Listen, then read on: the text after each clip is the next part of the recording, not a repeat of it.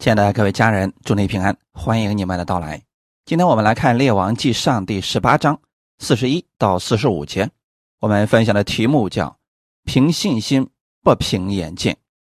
先来读一下这段经文，《列王纪上》第十八章四十一到四十五节。以利亚对亚哈说：“你现在可以上去吃喝，因为有多余的响声了。”亚哈就上去吃喝。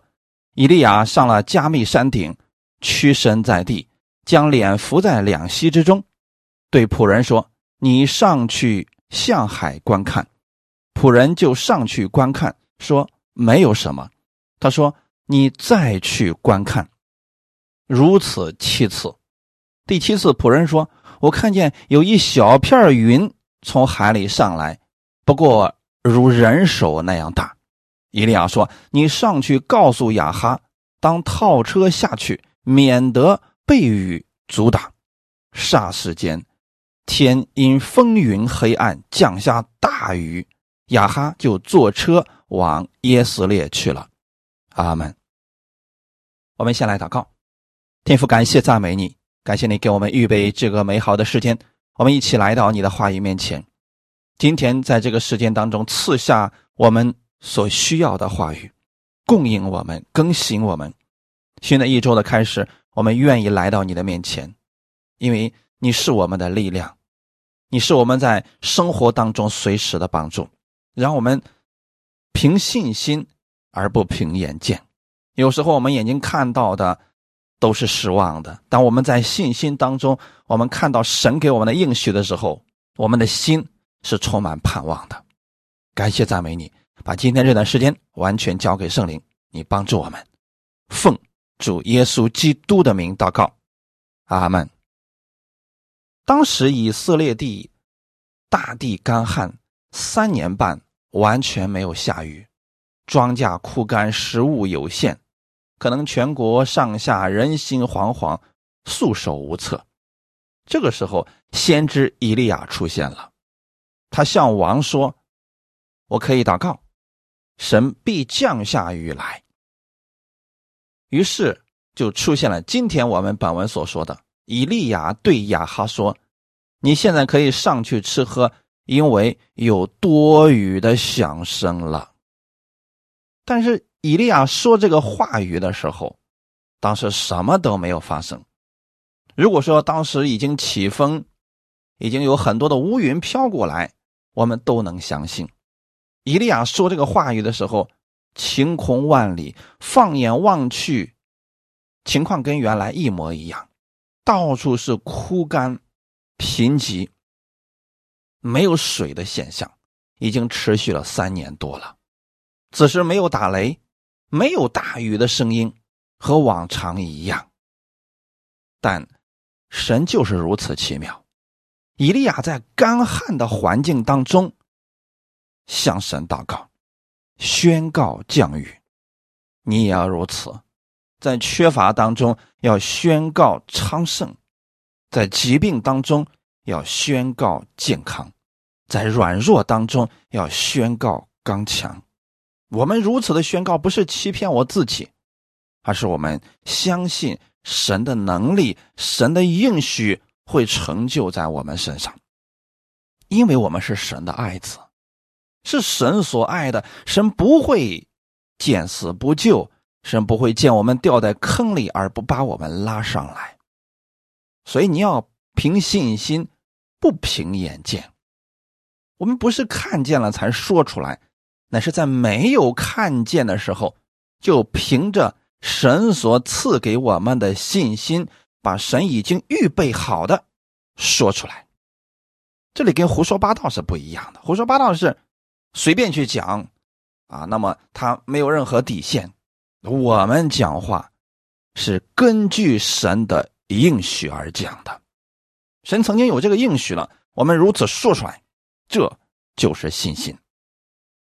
你觉得你自己人微言轻，没有多少成就的时候，你要看到神眼中的你，他看你有伟大的潜力，耶稣。呼召十二门徒的时候，当时他们都没有什么成就，但耶稣已经看到了他们以后的伟大成就。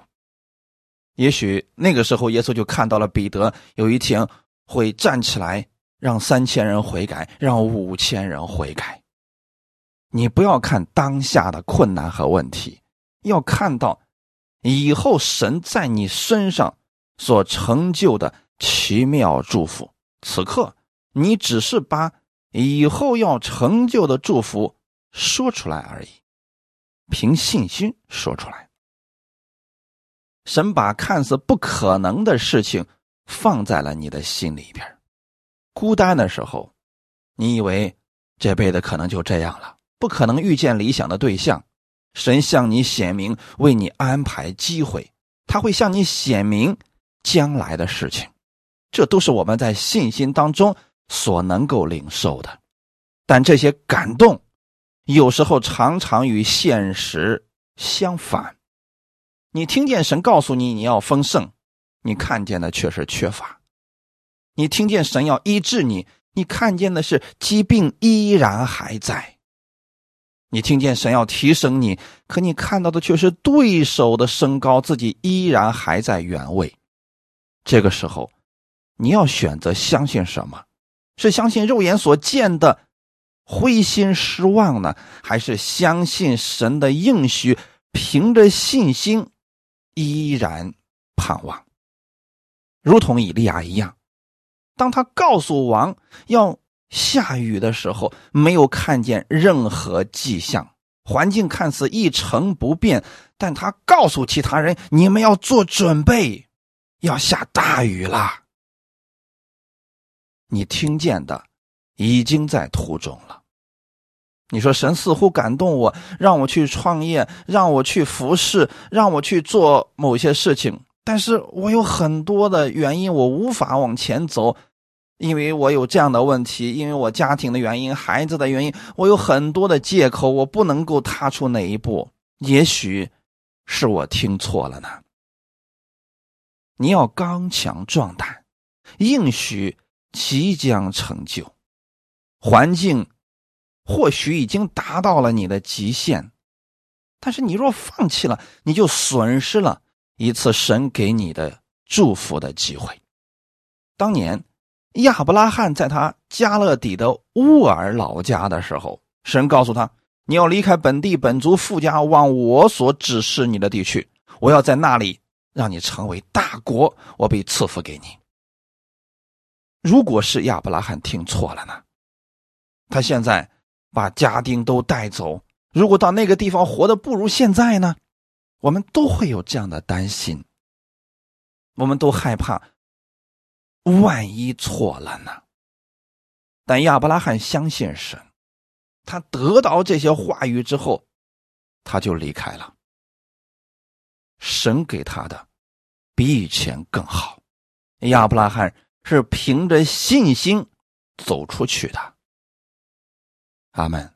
你要开始相信主的声音，从应许当中领受，你就能推翻肉眼所看见的，同意我们神所说的话语。他的应许必然会成就，没有人可以拦阻，因为你是神的爱子，我们的天父愿意把最好的赐给你。神说的话语有时候跟现状是相反的，因为神说的话语是在信心的领域当中，我们眼睛所能看得见的是这个物质的世界。我们要学习凭着信心而不凭眼见。耶稣常常使用天赋的话语做事，在事情尚未成就之前，他就发出宣告。把心里所信的说出来。看一段经文，《马可福音》第十一章二十到二十四节。早晨，他们从那里经过，看见无花果树连根都枯干了。彼得想起耶稣的话来，就对他说：“拉比，请看，你所咒诅的无花果树已经枯干了。”耶稣回答说：“你们当信服神。我实在告诉你们。”无论何人对这座山说：“你挪开此地，投在海里。”他若心里不疑惑，只信他所说的必成，就必给他成了。所以我告诉你们，凡你们祷告所祈求的，无论是什么，只要信是得着的，就必得着。阿门。在这里发生了一个什么事情呢？耶稣曾经咒诅过一棵无花果树。第二天的时候，他们从那儿过，发现，哎，无花果树连根都枯干了。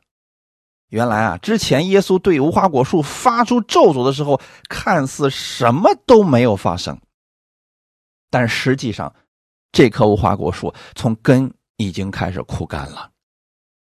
也许经过了一段时间，这棵树是显现出来枯干的样子了。彼得才想起耶稣的话来说：“呀，之前你说那个话成就了，无花果树已经枯干了。因为树木的枯干是需要一段时间的。有时候我们凭着信心向一件事物发出宣告的时候，你要给他一点时间。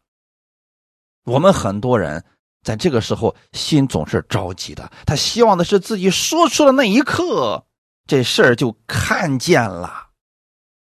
但很多时候，我们真正的相信是说出去之后，我们相信神已经完成了，然后我们就静等候着那个结果的出现。耶稣对门徒说：“你们当信服神。什么叫信服神呢？”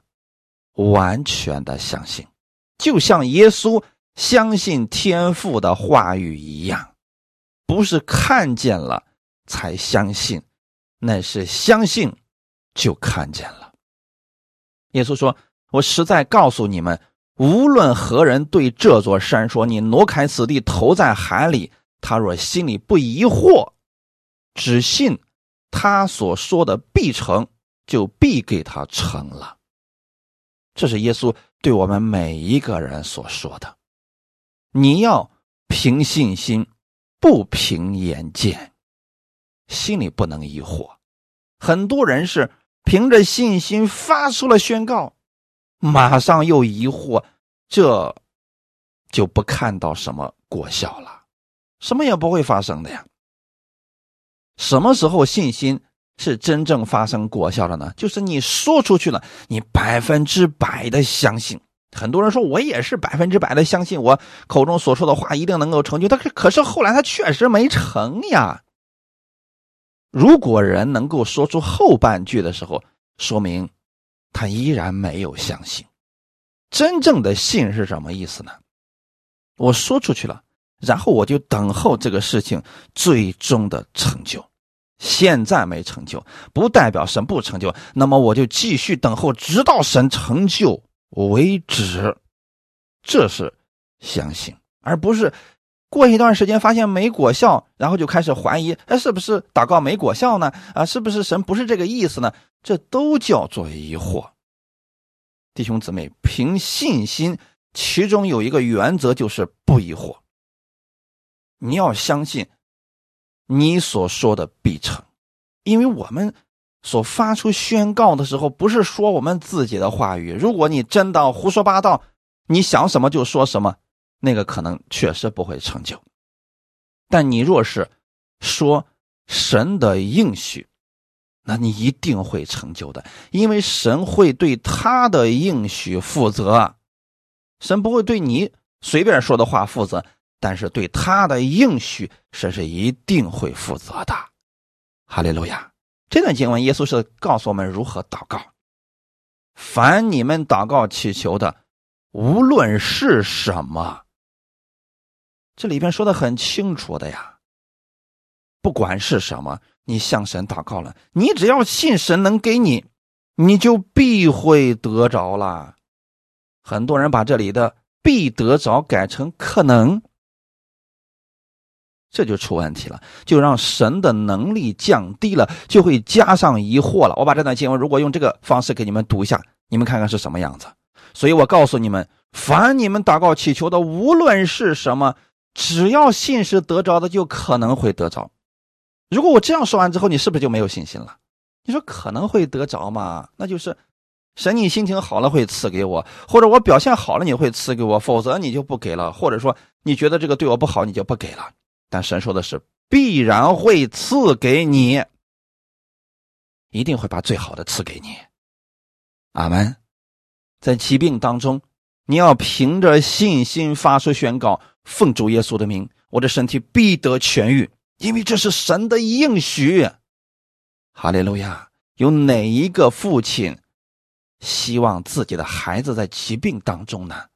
所以这是个确定的应许。当你在痛苦当中的时候，你要奉主耶稣的名宣告：“我是喜乐的。”这份喜乐从天上而来。有哪一位父亲希望自己的孩子是痛苦的呢？这都是神的应许。你要凭着信心说出来。圣经记载，亚伯拉罕没有儿子，但神却给他改了个名字，叫多国之父。基甸没有安全感，因为米甸人攻打他们，他充满恐惧，在酒榨里打麦子。他看到的是自己的软弱无能，但神的使者却称他为。大能的勇士，在灵里所听见的，有时候不符合常理。你心里会想：就我这样的，还是大能的勇士？就我这样的，连一个孩子都没有，你竟然说我是多国之父？不可能，我没有盼望了。如果你放开了神的应许，你就会陷入到。自怨自怜当中，但你要回到神的应许当中，凭着信心领受神的祝福。看一看当时祭奠的问题，《史诗记》第六章十二到十四节，《史诗记》第六章十二到十四节，耶和华的使者向基甸显现，对他说：“大能的勇士啊，耶和华与你同在。”基甸说。主啊，耶和华若与我们同在，我们何至遭遇这一切事呢？我们的列祖不是向我们说，耶和华领我们从埃及上来吗？他那样奇妙的作为在哪里呢？现在，他却丢弃我们，将我们交在米甸人手里。耶和华观看祭奠，说：“你靠着。”你这能力去从米甸人手里拯救以色列人，不是我差遣你去的吗？这段经文说明了什么事情呢？基甸当时很害怕，他已经被米甸人打的怕了。那些人专门在他们种庄稼的时候攻打他们，专门在他们收庄稼的时候攻打他们，导致他们。没有粮食，没有力量，于是就剩下那么一点点粮食，他还偷偷的在酒榨当中打麦子，那就说明葡萄已经没有了，就剩这么一点了，所以他的信心已经到了极点，几乎没有了。就在这个时候，神的使者向基甸显现说：“大能的勇士啊，耶和华。”与你同在。基甸听到这个话语的首先反应是：我不是大能的勇士，我在我家族当中是最微小的，没人知道我，我胆小。你没看到我在干什么吗？如果神与我同在，我为什么一直没看到他拯救的手呢？他那样。奇妙的作为在哪里呢？我们的祖宗曾经告诉我们，神将以色列百姓从埃及领出来，行了那么多的神迹，为什么我看不到呢？这说明基甸疑惑了，他被环境击败了，他觉得神丢弃了他，把他交在了仇敌手中。这些事情看起来似乎都是真实的，环境很不好，基甸也没有信心了。但是神的使者却告诉基甸：“你是大能的勇士，你要靠着你手中仅有的能力去拯救以色列人。我要差遣你去。”弟兄姊妹，你不要去看你现在缺乏的，看你的环境，你要看你手中现在还有什么。那么基甸当时手中能有什么呢？他就是只会打麦子了，别的不会了。神说：“我就用你手中这个力量去做就可以了。这一点点微小的力量，你若是被神使用，就会发出强大的能力。你要看看现在你还有多少信心，你还能相信神多少？就使用那一点点信心，神就能够成就大事。”你说我已经没有一点信心了，那么试着去听到或者读经，你能够相信那么一点点的时候，神就能够翻转它了，翻转你的环境，翻转你的情况，翻转你的身体了。他们要凭信心发出宣告，不要看眼前的。亚伯拉罕也有软弱的时候，他一直想要一个儿子。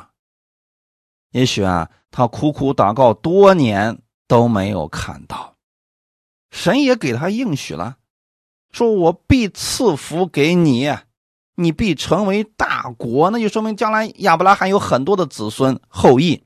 可现在呢，一个儿子都没有，直到他看到自己的身体已经老了，没希望了，神当时都没有给他成就。如果换做常人，可能早就放弃了，不愿意再相信神了。我坚持二十多年了，我都没有看到孩子呀，那我还坚持什么呀？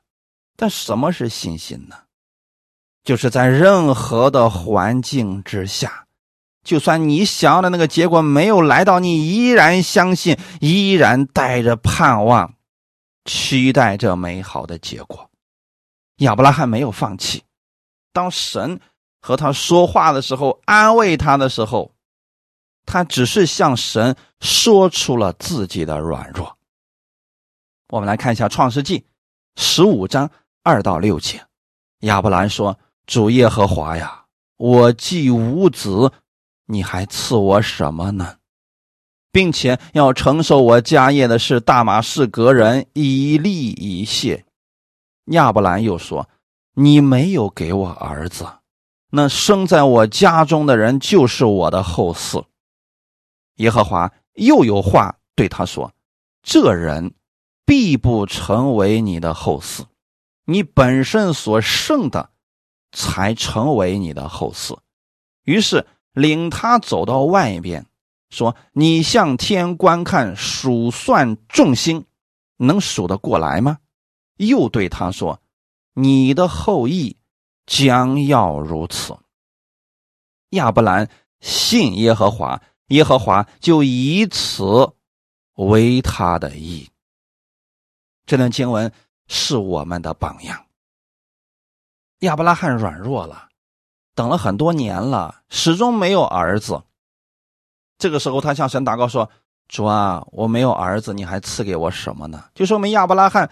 只想要一个儿子，其他对他来说没有吸引力，什么地位啊、财富这些对他来说没有任何的吸引力。他想要的是从自己生一个孩子能继承自己的产业，甚至他已经想好了后路，那就是让别人的孩子来继承自己的产业。我们从第三节可以看出来，当时亚伯拉罕心里边是有很多的不甘心的。他说：“你没有给我儿子，那生在我家中的人就是我的后嗣。”他说的是一粒一谢。其实他不愿意把自己的家业给这个人，但是他没有儿子，没有办法呀。此时此刻，神对亚伯拉罕说：“这个人必不成为你的后嗣，你本身所生的才成为你的后嗣。”许多人读到这句话，可能就会开始生气，甚至埋怨了。那你倒是让我生出来呀？那你倒是赐给我儿子？你光跟着说，为什么不成就呢？可能很多人着急，就会有这样的埋怨神的话语。但亚伯拉罕呢？他相信神的话语，真正的信，不是神立刻成就了他才信，乃是他信了，就继续的等候。于是神领他走到外边，对他说：“你向天观看，数算众星，将来你的后裔就这么多。”亚伯拉罕相信了，弟兄姊妹，若是你灰心软弱的时候，回到神的话语当中，回到神的应许当中，你就能像亚伯拉罕一样，继续相信神，你也必会看到更美好的结局。哈利路亚！有人说，我怎么能听到神对我所说的是什么呢？神的应许都写在圣经上了。你若是每天养成读经的习惯，在你有问题的时候放在祷告当中，神也会引导你，赐给你话语，让你明白他的引导。可惜，好多人从不读圣经，也很难听到神的声音。因此，就一直在软弱之中。我鼓励大家每天要拿出一点时间来读圣经，这样神告诉你话语的时候，你还能听得到啊。因为神给我们的话语不会超越圣经的原则。阿门。你得凭信心行事，而不是凭着眼见，按照实际的状况。你可能觉得我自己无法得痊愈，无法还清债务，不会遇见理想的对象。但你若相信神的应许，你就会有声音在你心里告诉你：医治即将临到，你必不再欠债，你还要帮助别人，你不会再借钱度日，你会丰盛有余，新的门将为你开启。你的将来充满恩惠。不要因为看到当下环境艰难，你就消灭了圣灵的感动。神对基甸说过的话，对亚伯拉罕说的话，你也可以凭着信心领受，然后说出来，信就得着了。你是大能的勇士，你要为神成就大事，你会成为。多人的祝福，你将来的成就远超你所想的。回到今天的本文四十三节到四十四节，对仆人说：“你上去向海观看。”仆人就上去观看，说：“没有什么。”他说：“你再去观看。”如此七次，第七次仆人说：“我看见有一小片云。”从海里上来，不过如人手那样大。伊利亚说：“你上去告诉亚哈，当套车下去，免得被雨阻挡。”伊利亚在加密山顶祷告。他祷告一阵之后，他要求仆人去山的另一边向海观看，看看有没有降雨的迹象。仆人回来告诉他说：“晴空万里，没有云彩，不会下雨。”伊利亚没有灰心，继续祷告。然后他又告诉仆人说：“你再去观看。”仆人回来说：“什么都没有发生。”弟兄姊妹，如果你祷告了一次、两次、三次，什么都没有发生的时候，你是不是就怀疑自己是不是听错了？是不是夸下海口了？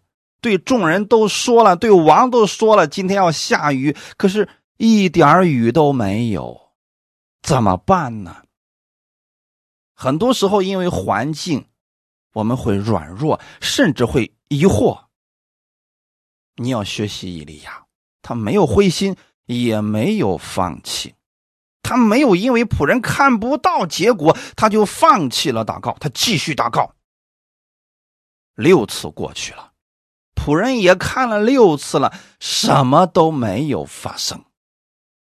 但是以利亚继续相信神给我说的话语一定会成就，因为他相信这是神的话，一定会成就。就算当下环境很糟糕，他不会因为环境没有发生改变而停止。他相信神的应许一定会胜过环境。他相信大雨必然会来到。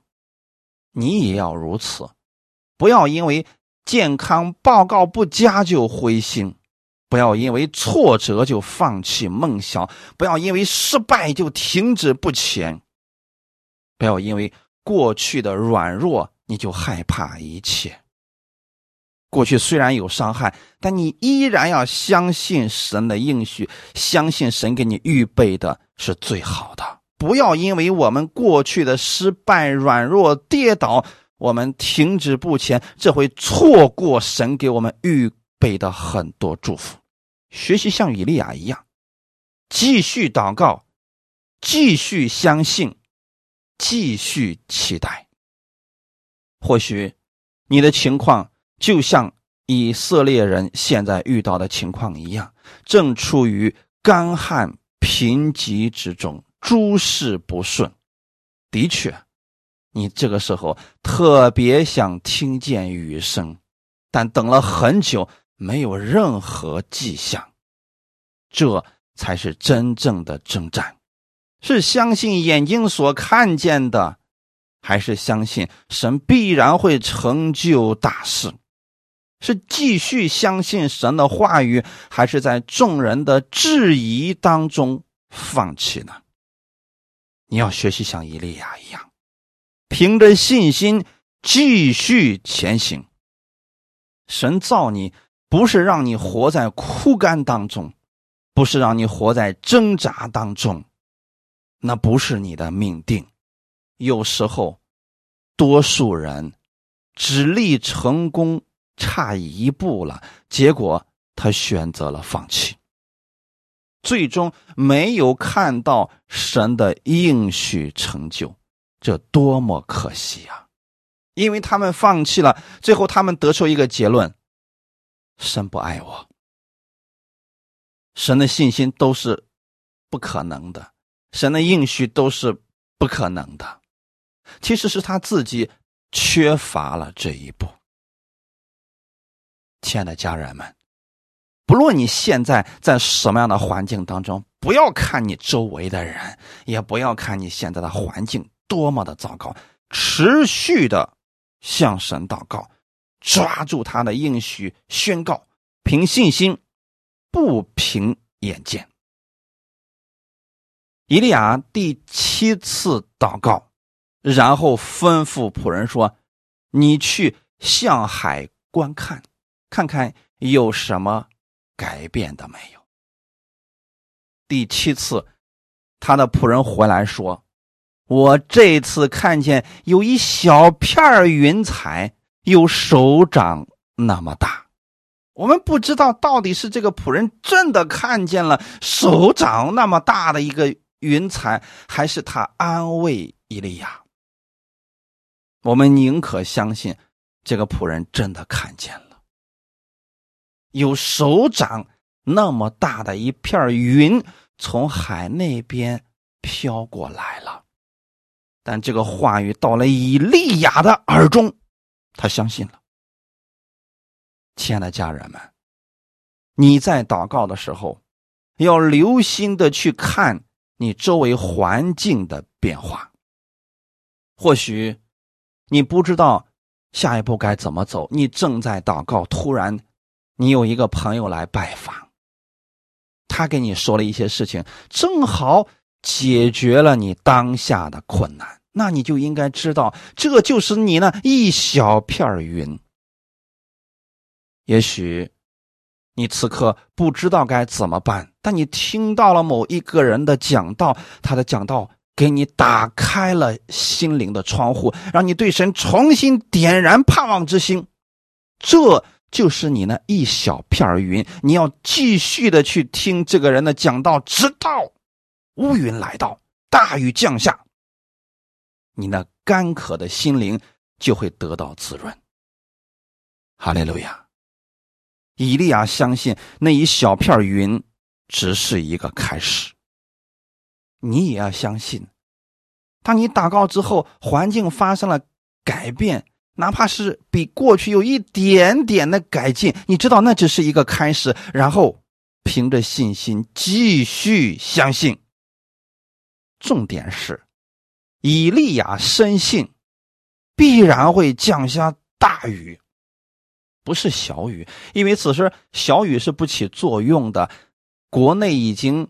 干旱三年半了，所以这个时候呢，需要的是大雨的降临。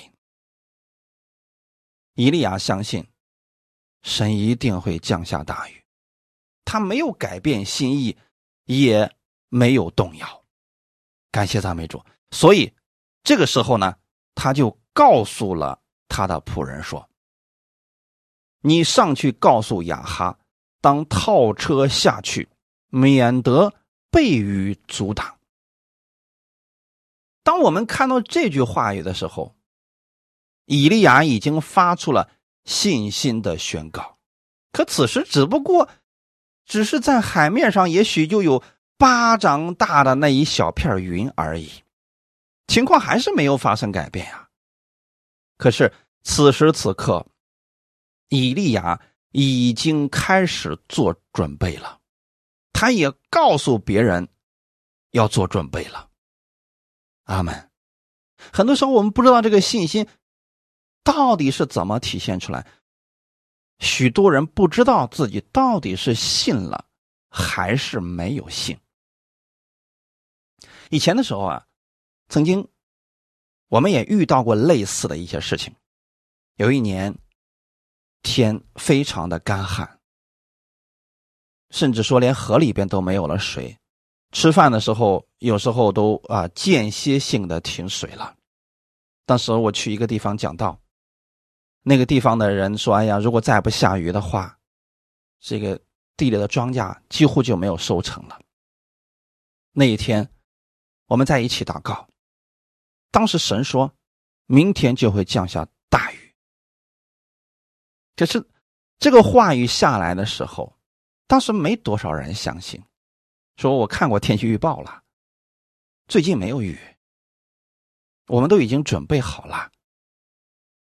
很多人总是看这个环境，但其中有一些人相信了。这些人是怎么做的呢？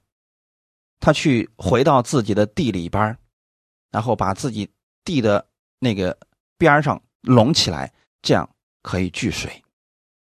他把自己家里边的东西都拿出来，准备让雨都给清洗一下。他已经做了准备了，结果第二天真的下起了大雨。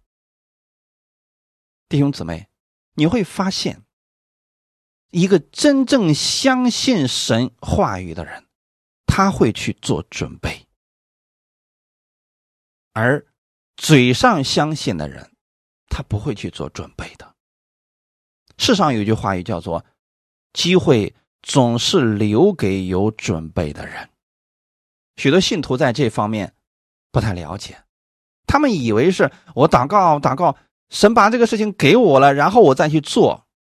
不，不是这样的。在这个事情你祷告了之后，你就开始为这个事情做准备。阿门，开始做准备，你就会有行动。然后等这个神的结果来的时候，你就领受它，这就好了。这个祝福就跑不掉啦。许多人总是希望神降下超自然的能力，自己什么都不用做。很多时候，生活之中还真不是这样的。我给大家举一个。圣经上的例子，摩西他在埃及出生，他妈妈从小教导他：“你是以色列人。”那些国内正在当奴隶的，那都是我们的同胞。有一天，你若有能力，要带领他们出来。摩西有这个想法呀，所以他在很年轻的时候，他去做了一下，尝试了一下，结果失败了。失败了，不代表他失去了信心，也不代表他不愿意做这个事情，他只是把这个梦想放在了心底。我们很多人一开始很有梦想，后来因为环境，因为我们很多的限制。导致我们不得已需要把这个梦想埋起来，埋藏在心里。随着岁月的冲刷，很多人不敢再去想那个梦想了。今天你跟很多中年人去谈论梦想，他们会笑话你。实际一点吧，上个班就行了，别瞎折腾了。很多人求安稳了，为什么呢？他们。在环境之下选择了妥协，但摩西不是这样的。摩西逃到米甸的旷野，在那里待四十年，他心中依然不甘，只是他现在没有能力了。看看自己的情况，已经够糟糕了。但他背后的那位神，从来没有放弃。神在摩西身上的那个工作从来就没有停止。摩西想拯救以色列百姓，神也想拯救以色列百姓，所以神要使用摩西，就必须要先打造他。摩西不知道的是，他从埃及出去，到米甸旷野这四十年，正是为后面拯救以色列百姓做准备的。四十年，他在西南的旷野里放羊，熟悉了那里的环境。每天与羊群作伴，他知道怎么样照顾羊群，知道羊群的苦楚，他懂得了一个牧人该做什么。四十年的时间，摩西预备好了。在神看来，此时这个器皿已经预备好了，所以神出现了，对摩西说：“你去埃及，把我的百姓救出来。”弟兄姊妹，这不是一个偶然的事件。我们从圣经上可以看到，神去使用的那些人，神没有放弃他们，只是摩西这个时候看看自己。没有机会了，人也老了，口舌也笨了，哪有年轻时候那个冲劲呢？还是算了吧。虽然他嘴上这么说，但摩西的心里那个梦想一直还是都在的。所以当神说：“你跟你的哥哥亚伦一起去，我会赐给你们能力。”所以，当摩西有了童工的时候，他真的照着神的应许去做了。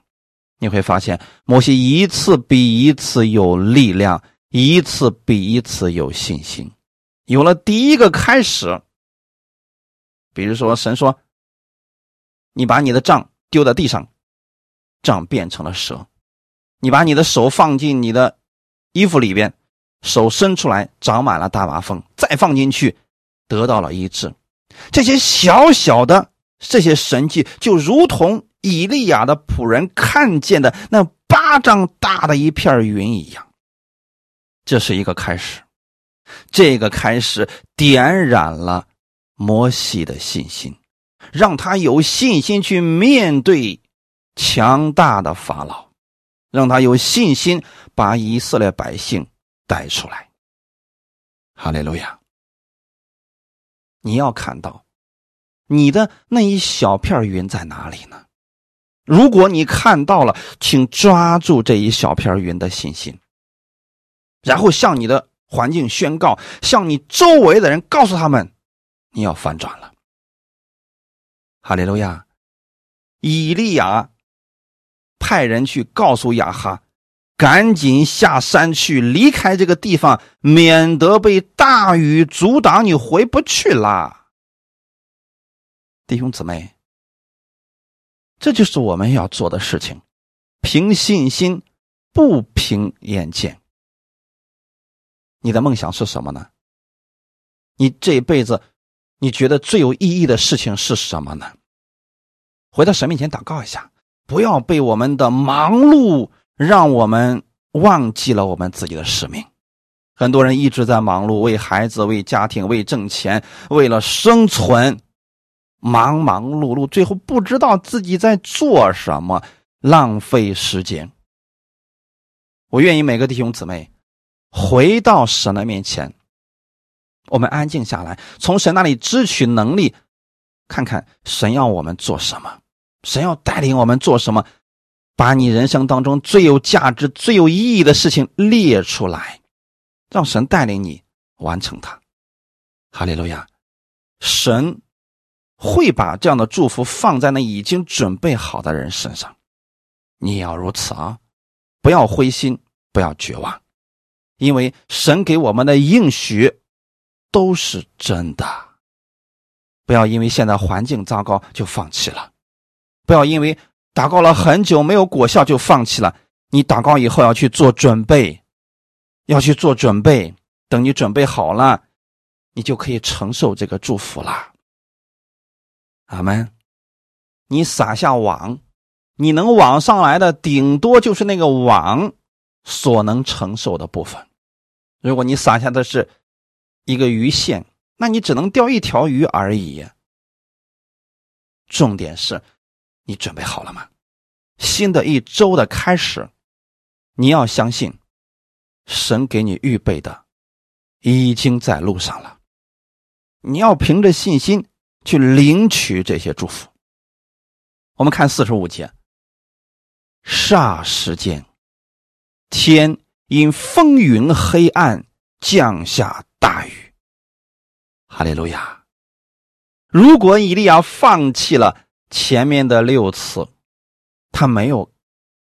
他就没有机会看到后面这个结果了。你呢？不要在第六次的时候就选择放弃，然后怀疑神、灰心绝望。不，你要继续祷告，继续相信。你要相信，霎时间就会风云黑暗，降下大雨，你所需要的祝福就会倾倒下来。哈利路亚。学习像以利亚一样，对神的应许持续的相信，他是凭着信心，而不是凭着眼见。看眼见，他可能真的就灰心绝望了。圣经当中这样的人很多，在旧约的时候，曾经有一个人叫乃曼，因为他是外邦的国家的重臣，可惜呢，他长了大麻风。药石无效，他去求伊丽莎的时候，伊丽莎连面都没有见，对他说：“你去约旦河洗七次，你就必得痊愈。”弟兄姊妹，这个是需要用信心来领受的。你说我相信你说的话一定会成就，如果你不去河里洗，你是看不见的。神人说的很清楚，洗七次。如果你洗了六次，选择放弃了，你依然看不到那个结果。七，在圣经当中是一个完全数字，就是任何时候不要灰心，不要绝望，不要因着环境而发生改变，你要持续相信神的话语一定会成就。哈利路亚！当下你的祷告没有果效，不代表它没有最终的果效。当下。你的疾病没有去掉，不代表神不愿意医治你。你要继续祷告，继续相信，继续领受。哈利路亚！从心里边你要相信，我已经得着了。然后就像已经得着的人一样去说话，去行事为人吧。神有时候对我们所说的话语。虽然与肉眼所见的相矛盾，但神的话语一定会成就的。不要因为其他人的声音就放弃了，你要持守神的话语。他们这些人终究会看到神的应许在你身上成就。你不能接受周围人的那些怀疑和否定的声音，你要持守神给你的话语，继续预备自己，继续祷告。哈利路亚！那一小片云彩会变成一大块乌云，很快大雨就会倾盆而至。这是以利亚在属灵当中已经领受的事实，任何人都无法改变他看到的这些。除了伊利亚，当时的人真的没有这个看见。所以你不要。因着周围人都那么信，都那么说，你就灰心。你要回到神的话语当中来，看神的话语是怎么说的，你就如何相信，这才是我们信心的源头。阿门。或许你不知道下一周会发生什么事，你看到周围总是有很多的事情灾祸的发生，你害怕了。但你要相信，就算。千人扑倒在你左边，万人扑倒在你右边，这灾必不临到你。为什么呢？因为你是神的爱子，因为你与众不同，你身上流淌着基督的血液，你是跟天父有约定的人。我们的天父期待你在地上活出耶稣那样的样式来。阿门。所以，无论你现在遇到的环境如何，你不知道如何突破当下的瓶颈，继续向神祷告，继续领受神的话语，继续在你所在的专业领域装备自己。那很多人对这个不太了解啊，以为说我只需要祷告，其他的啥都不用管了。不，不是的，神没有让你丢掉你的专业。阿门。你比如说。你是做某个生意的，那当下生意不好的时候，我们呢一方面向神祷告，一方面我们学习一下这方面更专业的知识，提高自己，然后我们等候更好的结局来到，这就可以了。让神给你开前面的道路，说主啊，那我现在这个生意不好，你告诉我我该怎么办呢？去学习一下，提升一下专业知识。一方面是祷告，一方面神会把这个转化成为你生活当中实际的东西。那很多人说了啊，那我知道了，我的生意不好，那我继续向神祷告，主啊，你赐给我。他没想到的是，他做的那个东西很难吃，他即便祷告了，也没有什么果效了。那不如改变一下自己，提升一下自己，再祷告，神不就把人拆过来了吗？这个很有意思啊。所以，希望今天这样的分享能给我们带来一点点启示。也许你那一小片云彩就是一个机会，一位贵人，如同以利亚看到那一小片云彩之后，他的信心充满了。他知道大雨很快就来到了，你也会如此。期待好事发生吧。我们一起来祷告，天父，感谢赞美你。谢谢你今天借着这样的话语更新我们、安慰我们。很多时候我们会因着别人所说的话语，因为周围的环境而软弱跌倒，但我们愿意回到你的话语当中来，凭信心，不凭眼见。看眼下所发生的事情，所遇到的环境，我们都会软弱，但我愿意回到内室向你祷告。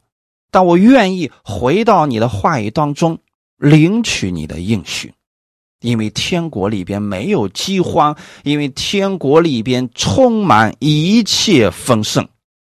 我要从那里支取力量，从那里支取供应。新的一周的开始，我相信这是不一样的一周，请你引导我当下所要走的路。让我在我手中所做的事情上，看见你的荣耀，经历你的美好。你也赐给我更大的信心、智慧，让我成为祝福的管道。不单让我自己可以经历你，让我身边的人也因着我看见主的荣美。